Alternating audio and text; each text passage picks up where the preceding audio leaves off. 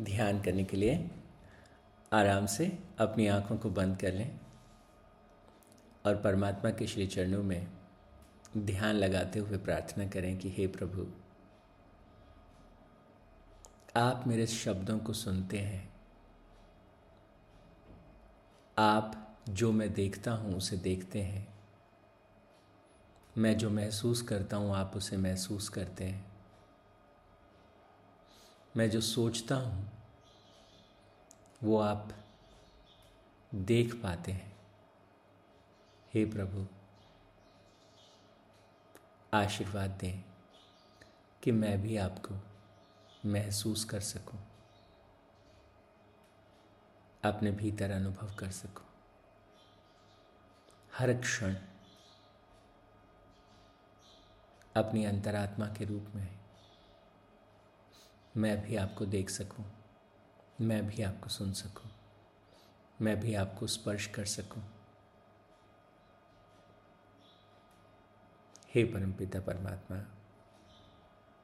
जीवन के इस पथ पर हर क्षण हर पल मैं आपके साथ को अनुभूत कर सकूँ ऐसा आशीर्वाद दीजिए ओ तत्सत परमात्मा ने नमा ओ शांति शांति शांति ही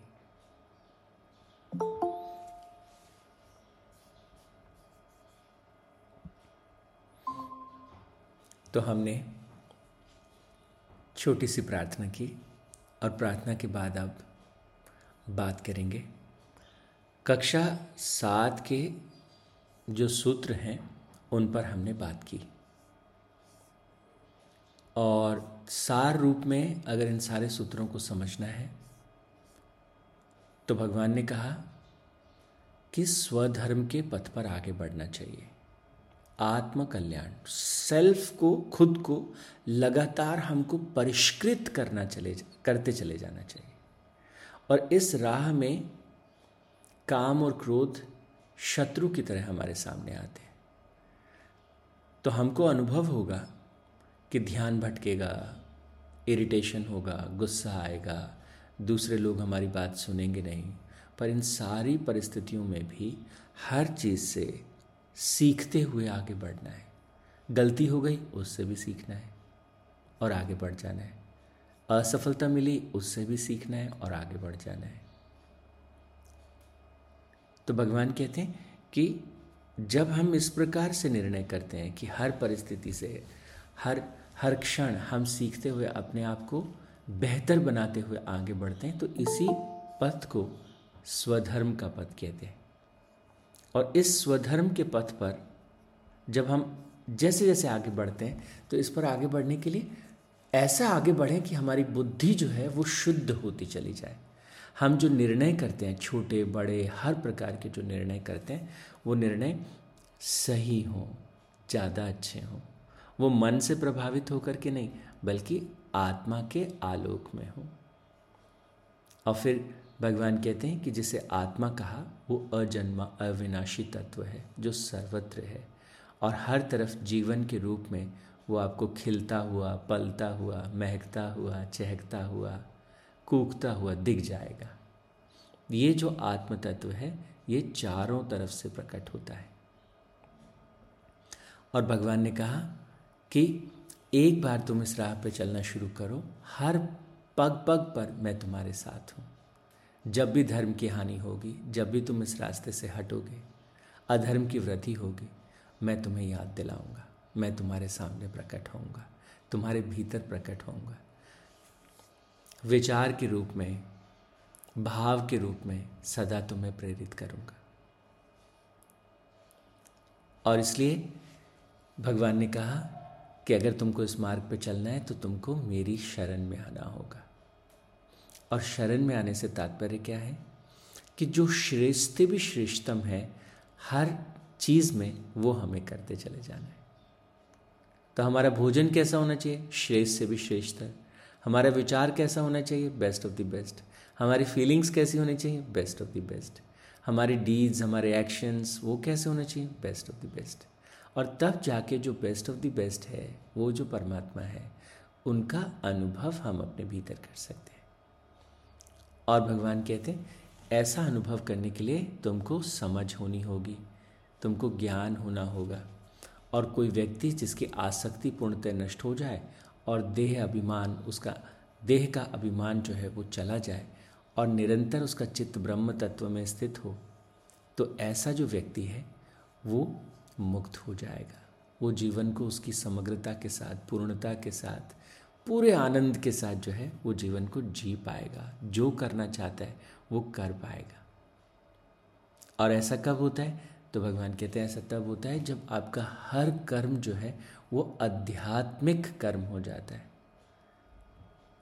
आप पानी का एक गिलास भी उठाते हैं तो आपको कहीं ना कहीं स्मरण रहता है, ये जल परमात्मा का दिया है।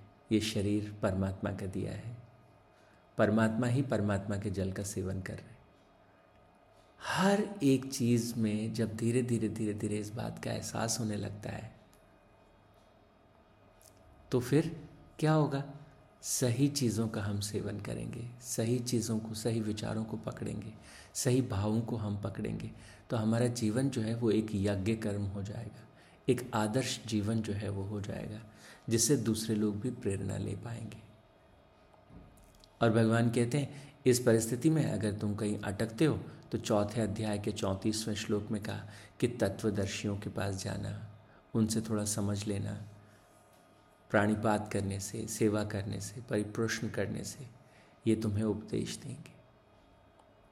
तो इसलिए हमको सवाल पूछने चाहिए। और आगे सिर्फ़ सवाल पूछने से नहीं होगा, प्रश्न पूछने से नहीं होगा, केवल सेवा करने से भी ज्ञान प्राप्त नहीं होगा।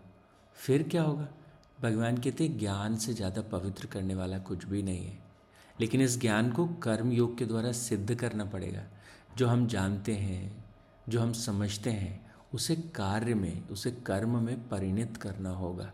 और ऐसे करने के लिए हमारा अंत्यकरण शुद्ध होना चाहिए।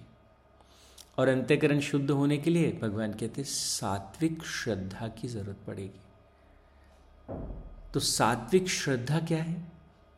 अनन्य भक्ति, एक प्रेम, स्वयं के प्रति, ईश्वर के प्रति, ज्ञान के प्रति, शास्त्रों के प्रति, गुरुजनों के प्रति, अपने माता पिता के प्रति। वो शुद्ध श्रद्धा, वो सात्विक श्रद्धा क्या करेगी? वो ज्ञान को प्राप्त करने की हमारी जो योग्यता है, उसको बढ़ा देगी। और जैसे ज्ञान प्राप्त होगा, परम शांति का अनुभव होगा। भगवान कहते हैं, जो संशयुक्त है, संशयात्मा है, ऐसा व्यक्ति जो संशय ही करता रहता है। पता नहीं ईश्वर होते हैं कि नहीं होते, पता नहीं ये ऐसा है कि नहीं है, पता नहीं मेरा कुछ अच्छा होगा कि नहीं होगा, पता नहीं आगे का भविष्य अच्छा होगा कि नहीं होगा। भगवान कहते हैं कि वही आदमी जीवन में दुख पाता है जो संशयों से भरा है। ये कहीं ये मेरे को ठग तो नहीं लेगा कहीं ये मेरा रिलेटिव मेरे को नुकसान तो नहीं पहुँचा देगा? जो संशय से भरा है, खुद के प्रति, मैं इसे कर भी पाऊँगा कि नहीं कर पाऊँगा? तो स्वयं के प्रति संशय से भरा है। दूसरों के प्रति, अपने रिलेटिव्स अपने परिवार के सदस्यों से, के प्रति संशय से भरा है। वो अपने रिश्तेदारों के प्रति संशय से भरा है। कहीं ये रिश्तेदार हमें जलाने को तो नहीं कर रहे? हमें ऐसा करने को तो नहीं कर रहे? तो लगातार वो संशय करता चला जाता है। लोगों पर, परिस्थितियों पर, हर चीज़ में कुछ गलत होता है? अरे, मेरी तो किस्मत ही खराब। अपनी किस्मत पे ही संशय कर लिया। अरे, सही होना और गलत होना तो एक विधि का विधान है। हो सकता है ये काम हमको ठीक से करना नहीं आता हो। गलत हो गया। कोई बात नहीं। Either do it again और do it in a better way तो जो भी हम कर्म करें, इस बात को ध्यान में रख के करें कि वो कर्म हमको ईश्वर को अर्पित करना है। घर में खाना बनाते हैं, वो कैसे बनना चाहिए कि परमात्मा को प्रसाद हम बना रहे हैं? ऐसा सोच के करना चाहिए। हम इस विश्व में जो भी है, व्यापार है, सेवा है, जो भी हम कर रहे हैं, उसको ऐसे करें ईश्वर के प्रतिनिधि के रूप में। परमात्मा ने इस धरती पर भेजा है, जो मुझसे, मेरा श्रेष्ठ से भी श्रेष्ठ हो सकता है, वो मैं करूँगा। ऐसा भाव में भर के फिर करें पाँचवें अध्याय के दसवें श्लोक में। और फिर भगवान ने पाँचवें अध्याय के अठारहवें श्लोक में क्या कहा? जो इस प्रकार से अपने जीवन को जीता है, जो अपने सारे कर्मों को परमात्मा के श्री चरणों में अर्पित कर देता है, ऐसा जो व्यक्ति है, वो अपनी आसक्ति को त्याग पाता है। और जब वो आसक्ति को त्याग पाता है, इवन मोक्ष की, मुक्ति की जो आसक्ति है, उसे भी वो त्याग देता है। और जब ऐसा होता है, जब व्यक्ति जो है, इस स्थिति में चला जाता है। तो भगवान कहते हैं, फिर क्या होता है? ऐसा व्यक्ति जो है, कैसे पता चलता है? तो कहते हैं, ऐसा व्यक्ति जो है, वो ज्ञानी जन हो जाता है। और जो ज्ञानी है, जिसको समझ है, वो विनय से युक्त होता है। और ऐसा जो विनय से युक्त ज्ञानी है, उसके लिए अगर ध्यान से देखें तो चाहे ब्राह्मण हो, चाहे गाय हो, चाहे कोई कोई दूसरा जानवर हो, किसी भी प्रकार के जानवर के साथ, चाहे चंडाल ही क्यों ना हो, एक समदर्शी भाव जो है, वो हमेशा बना रहता है। वो सबके हित की सोचता है, सबकी भलाई की सोचता है, सबके लिए अच्छा सोचता है। एक ही आत्म तत्व को सब में देख पाता है। ये चिड़िया जो फुदक रही है, इसमें भी वही परम तत्व है, जो इस बच्चे के भीतर है, जो कि नाच रहा है और गा रहा है। तो इसलिए ये ये स्पष्टता जब हमको आ जाती है तो भगवान कहते हैं, हम समदर्शी भाव से जीवन को जीने लगते हैं। एक आत्म तत्व आत्म तत्व को सबके अंदर अनुसूत देख पाते हैं। जीवन एक माला के रूप में है। ये पेड़, ये पौधे, ये पक्षी मनुष्य और इतने सारे प्राणी और ये पहाड़ और ये नदी और ये सूर्य और चंद्रमा और सब। अस्तित्व के ये सारे पुष्प हैं। लेकिन इन पुष्पों को एक माला में पिरोया है किसी ने। वो जो माला का धागा है, वो बहुत सूक्ष्म है। जैसे माला में धागा दिखता नहीं, ये तो बहुत ही अद्भुत माला है। तो उसका धागा हमको दिखाई नहीं देता। लेकिन हमको समझना चाहिए कि एक ही आत्म तत्व एक ही शक्ति इन सारे जीवों के भीतर से प्रकट होती है और इनको एक साथ बांधे रखती है। तो ये कक्षा सात के ऊपर हमने बात की। अभी आपके मन में कुछ प्रश्न है, मैंने रिवाइज भी कर दिया। आप पूछ सकते हैं, आपके मन में प्रश्न नहीं है तो हम कक्षा आठ के जो सूत्र हैं, जो श्लोक हैं, जो गुरुदेव ने सेलेक्ट किए हैं, उनके विषय पर फिर हम चर्चा करेंगे। हुँ? प्रेम जी ने एक बात कही कि संशय जो है, वो हमें सावधान करता है। सचेत होना और संशय से भरना, ये दो अलग बातें हैं। जब हम सचेत होते हैं प्रेम जी तो हम सचेत। तो इसका मतलब चेतना से भरे होते हैं। जब हम संशय से युक्त होते हैं, जब हम डाउट से भरे होते हैं तो क्या होता है? तो एक अलग तरह की क्रिया होती है। कोई आदमी कुछ कह रहा है तो हमें सचेत होना चाहिए, सावधान होना चाहिए, ताकि हम उसको ठीक से समझ सकें, ताकि हम ठीक से उसका जीवन में उपयोग कर सकें, या अगर वो बात हमारे लिए ठीक नहीं है तो हम उससे अपने आप को बचा सकें। तो सचेत होने की ज़रूरत है। सावधान होने की ज़रूरत है। सचेत होकर के चीज़ों को सुने, सचेत होकर चीज़ों को देखें, सचेत होकर के जीवन को जिए। लेकिन संशय का तात्पर्य जो है वो क्या है? कि हम आउटकम को लेकर के कि जो रिज़ल्ट आने वाला है, वो रिज़ल्ट अच्छा नहीं होगा।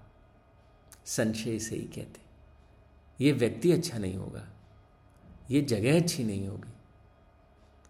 ये परिस्थिति खराब होगी। हो सकता है मेरी ये हो जाए, हो सकता है वो हो जाए। तो हम नकारात्मक भावों को जो है, वो अपने भीतर जब जगह देते हैं तो उसे संशय से भरना कहते हैं। और वो नकारात्मक भाव क्या करते हैं?